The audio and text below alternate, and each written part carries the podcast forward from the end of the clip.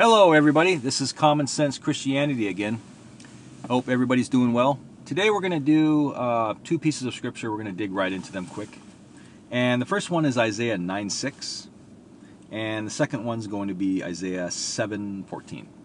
And why are we going to look at these? Well, Trinitarians use these to prove, you know, that Jesus is God Almighty.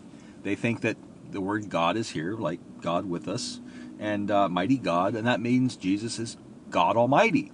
And that's simply not true, and I'll explain why. So let's go ahead and read Isaiah 9 6. And this is the, in the RSV. For to us a child is born, to us a son is given, and the government will be upon his shoulders, or shoulder and his name will be called Wonderful Counselor, Mighty God, Everlasting Father, Prince of Peace. okay, well, the first thing we can see here is Mighty God. In Psalm 82, we know that God made men gods. You are gods. You are children, you know, sons of the Most High. So, and there were no lowercase letters in Hebrew. For a Trinitarian to change them to small case and leave Jesus uppercase is pure Trinitarian bias and deception. You know, there were no lowercase letters, so they're picking who is a lowercase god and who is a bigger, you know, uppercase god. And a lot of Trinitarians don't know this. They just read it. They see one's lower. So when I have this discussion with them, they'll say, "Well, he's a lower god. He's a lesser god. You know, he's lowercase." So they don't they don't get this. So mighty God is is in the Hebrew. It's the word El, E L, and other people are are also you know, got you know other people use this exact same term. We can go to. Uh, Ezekiel 31:11 for example. I handed it over to the ruler of the nations, okay? Same word, El, E L. You can look at the Hebrew, go to Bible Hub, go to Ezekiel 31:11, compare it to Isaiah 9:6, exact same word, El. Ruler. So basically Jesus is mighty ruler. He's mighty God. You know, it doesn't say he's God Almighty. And no Jewish person was waiting for God to come down. They they were waiting for a prophet. They understood this. They understood what God meant. It doesn't mean God Almighty. They were not expecting God to become a man ever. Never, never. Okay, so that's that. That's the first part of that. Now, if we look at um, if we look at everlasting Father right after that, we know that Jesus is not literally the Father, right? In the Trinitarian doctrine, you can't confuse the persons. So oneness believers will latch onto it, though, and they'll say Jesus is the Father. And what does everlasting Father mean? It means the Father of the coming age, you know, the Father of the age to come. He's the first one that's going to bring us into everlasting life, right? He's he's the firstborn from the dead. He's the first one that was raised from the dead. So he's considered the father of the age to come. In that culture, you know, they say in the Bible, he's the father of instruments. You know, he's the, basically the first one that started it. He, you know, he's the he's the beginning. He started it. He's considered the father, right?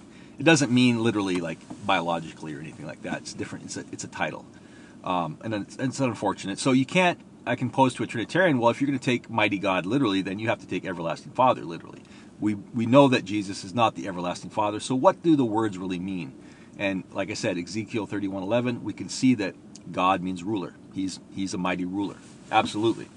And the second one we're going to get into is Isaiah 7:14. And I'll read it in the NIV. And there's a footnote, so we can, and, and there's a reason why. So it says, Therefore the Lord himself will give you a sign.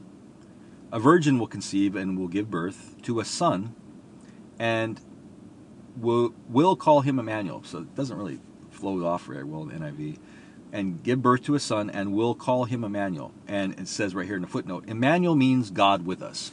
So if you look at other translations of Isaiah Isaiah 7:14, it doesn't say just they will call him Emmanuel. It literally says that um, they will call him, you know, and his name shall be called Emmanuel, God with us. Nobody calls Jesus Emmanuel for one thing. Nobody ever calls Jesus Emmanuel. It's it's it's a title, just like if I said, you know, Elijah means uh, Yahweh is our God. You know, if we used if we used uh, names like that literally, then we could end up in all kinds of problems. You know, we we end up starting calling, uh, you know, Isaiah or uh, um, Elijah rather, um, uh, mighty God or or uh, Yahweh is our God. So um, we can't take those literal. Um, and to be and God with them. They the Jewish people understood what that meant. It means that you know, if I was doing miracles, for instance, in a parking lot, and they would come out, they would say, "God is here." Right? God is here. They were looking at me. God is here because they were experiencing things of God, but they wouldn't be thinking that I'm God, right? Just like um, we can go through other other instances of this. Um, so we look at um, uh, in Luke seven sixteen is a perfect example. They were all filled with awe and praised God. A great prophet has appeared among us, they said. God has come to help his people. That's the NIV. Other translations say, God has visited his people. Did they think this prophet was God? Clearly not. They didn't. They, they, they thought that they, they experienced God in through you know through this prophet. They were looking at God directly because God was there with them. God God was with them in that he was with you know he was with the prophet. And we can look at Acts 10:38. How God anointed Jesus of Nazareth, right? They notice it doesn't say God anointed God with the Holy Spirit. You don't need to be anointed with the Holy Spirit if you are God. And power, and how he went around doing good healing and all who were under the power of the devil because God was with him. God with us. God was with Jesus. Absolutely. Um, we can look at John 3 2 in the NIV. He came to Jesus at night and said, Rabbi, we know that you are a teacher who has come from God, right? To come from God doesn't mean you came down from the sky. He knew it. Just like John 1 6 says, there was a man sent from God. His name was John. For no one could perform the signs you are doing if God were not with him, right? So God with us, in that God was with the prophet. So, again, when we look at the title God, it does not always mean God Almighty. Men were called gods, judges were called gods. Moses was made a god over Pharaoh, Elohim. He was made a god. So, yes, Jesus was a god, but he's not God Almighty. That's the problem the Trinitarians see is they read the text, they see Jesus is called God, the Holy Spirit is called God, the Father is called God, so therefore all three of them together, there must be a Trinity. You know, it must be God. They don't understand that you know Jesus was a God in a lower sense, just like Jesus prayed, Father in John 17, 3, Father, I, pray that they know you, the only true God because Jesus knew that men were called gods. The Bible says there are many so called gods in heaven and on earth. Yeah, these so called gods are judges, people like Moses, people like Jesus, right? So it's very intellectually dishonest to make Jesus an uppercase God and make other people in the Bible lowercase gods when everything was written in Hebrew with no punctuation, really, no uppercase, or no lowercase letters. So it just shows Trinitarian bias.